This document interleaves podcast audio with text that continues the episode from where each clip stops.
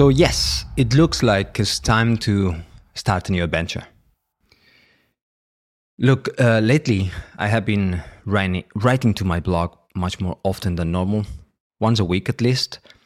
And it's not much, but I find very comfortable with it and, uh, and I'm enjoying it. Also, thanks to my son Pau, that now is 11 years old, I realized that there is people that um, there is people from for which it's difficult to to read on blogs and newspapers and on books.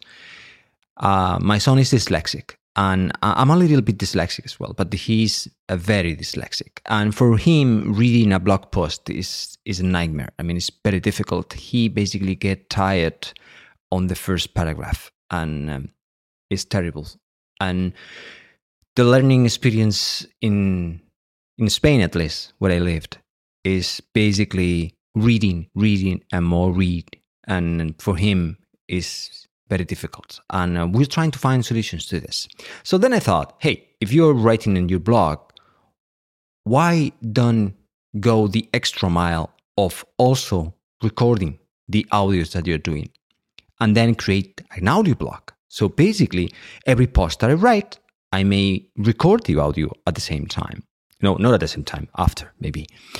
And also, I won't record exactly the same thing that I wrote. I I will record uh, kind of a more live version, more improvised version. This that I'm talking now is completely improvised. I'm not reading at all. Let me clarify a couple of things. This is not a podcast. This is an audio blog, which means that uh, it doesn't have a theme. It's uh, what I want it to be and and I suggest you don't even subscribe to it. You can if you want, of course. But the idea is that I will link in the blog post. I will embed, in fact, the audio in the blog post. So you can play it there or you can basically use your audio device, audio podcast listening application to do it. So you are advised. There is this is not a podcast. Um in my previous experience about podcasting, I did record a podcast for several years. Um, in fact, I think it was 150 episodes. And I know how hard it is to to keep um, to keep a podcast and to to write uh, the episodes, to record them, to build them with uh, huge quality or the best quality you can get. You need to learn new tools. You need to uh, keep doing. And every week uh, several weeks investing in, in, in all the process. And and some weeks you don't really feel like doing it but um, because people are asking you you do it. So it's hard. What i try to say here is that do not expect any kind of uh, frequency here or consistency in what i'm doing. Um, this is an, an invention. This is a test. I will try. I will try to record every now and then. And but mostly I will record whenever I want and I will record uh, whatever I want. So do not expect too much, okay? It's just uh, me in front of a microphone giving my opinions about things or trying to share some uh, acquired knowledge that I get lately or whatever. Whatever I feel is, is interesting to, to share, I'll, I'll try to do it. But I, it's thought, as explained before, as a complement for my blog.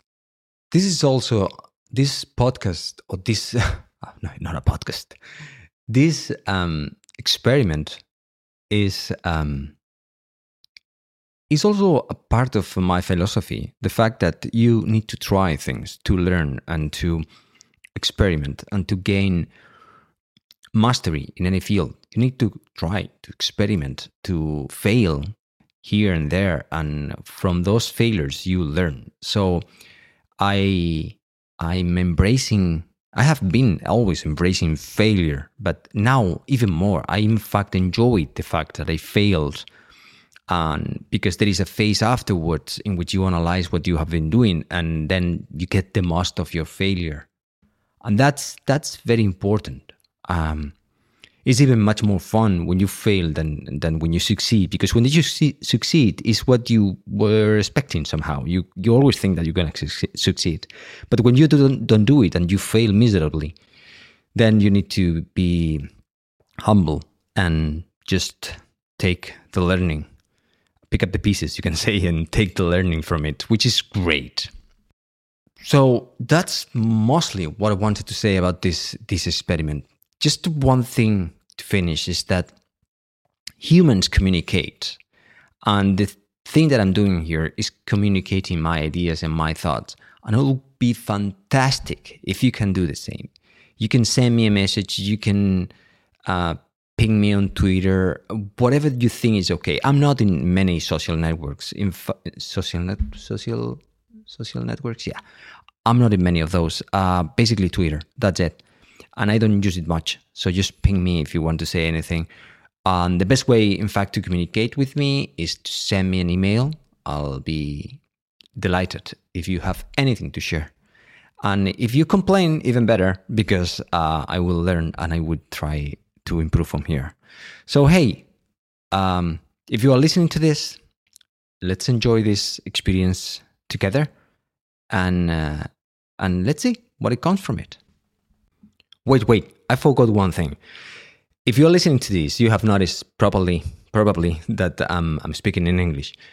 English is not my primary language. My main language are Catalan and Spanish, and I also can read and um, understand and speak a little bit of French.